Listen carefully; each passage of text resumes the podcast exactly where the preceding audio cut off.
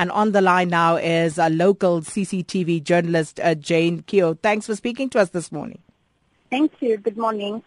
Now, uh, Jane, are you able to update us as to what happened overnight in uh, some of the volatile parts of the country? Well, what we are hearing this morning is what we've been hearing over the last one week uh, and, the, and the last couple of days. Um, it's, it's relatively quiet at night. Uh, but uh, we understand some neighborhood still remains very tense, very uh, volatile, like you say it. Um, from those we speak to this morning, those who are arriving maybe to the work, uh, to, to work at the hotel, we're saying they, they are reporting that it's very difficult to live. Um, in four neighborhoods are the ones that have been protesting, and they say they are, some of them are being stopped from coming to work because they are being forced to get into these protests um, as people continue to agitate despite of that ruling that they really want the president to rescind his position. Now, um, uh, there is, of course, these allegations that uh, the ConCourt judges were pressured into making the decision that they did. Do we know who is making these allegations and also what sort of impact could this have on the forthcoming election? Well, it's interesting because we were speaking to the government spokesperson yesterday and this dismissed these allegations. Of course, the judges or the judge who fled to Rwanda, the vice uh, chairperson of the Constitutional Court, says these threats are coming from the powers within, from the government officials, because they were being coerced to make this decision in favor of the president. But on the other hand, when you speak to the opposition for uh, politicians, they'll tell you that uh, they didn't really expect the ruling to go any other way.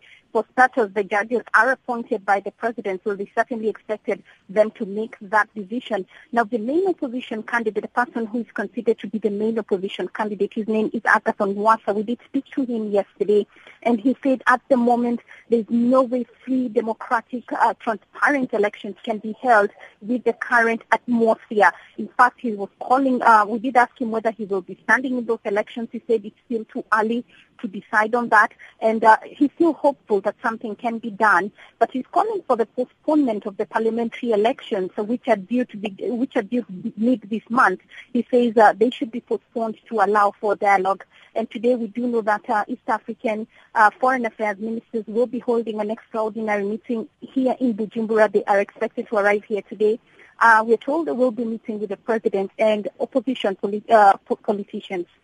Well, one would think that uh, they would be, uh, you know, holding that Arusha Accord, uh, you know, up and asking uh, the uh, protagonists to actually take a look at that document once again. Is there a sense that mm-hmm. Uh, the pre- prescripts of that accord have been violated at this point?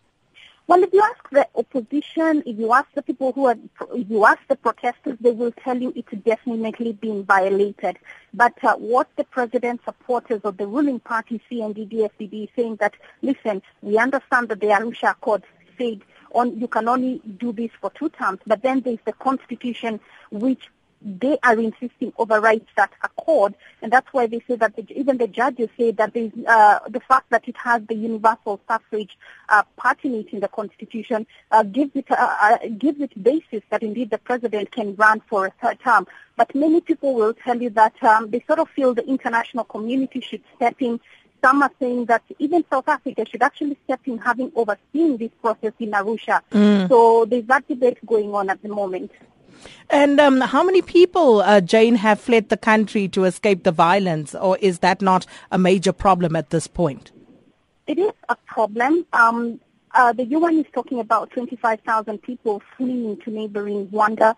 Um, of course, the government has dismissed it, uh, these allegations. They say these are just people from one community, it appears to be taking an ethnic dimension uh, at the same time because most of the people also who fled to Rwanda, they say, are from the Tutsi community.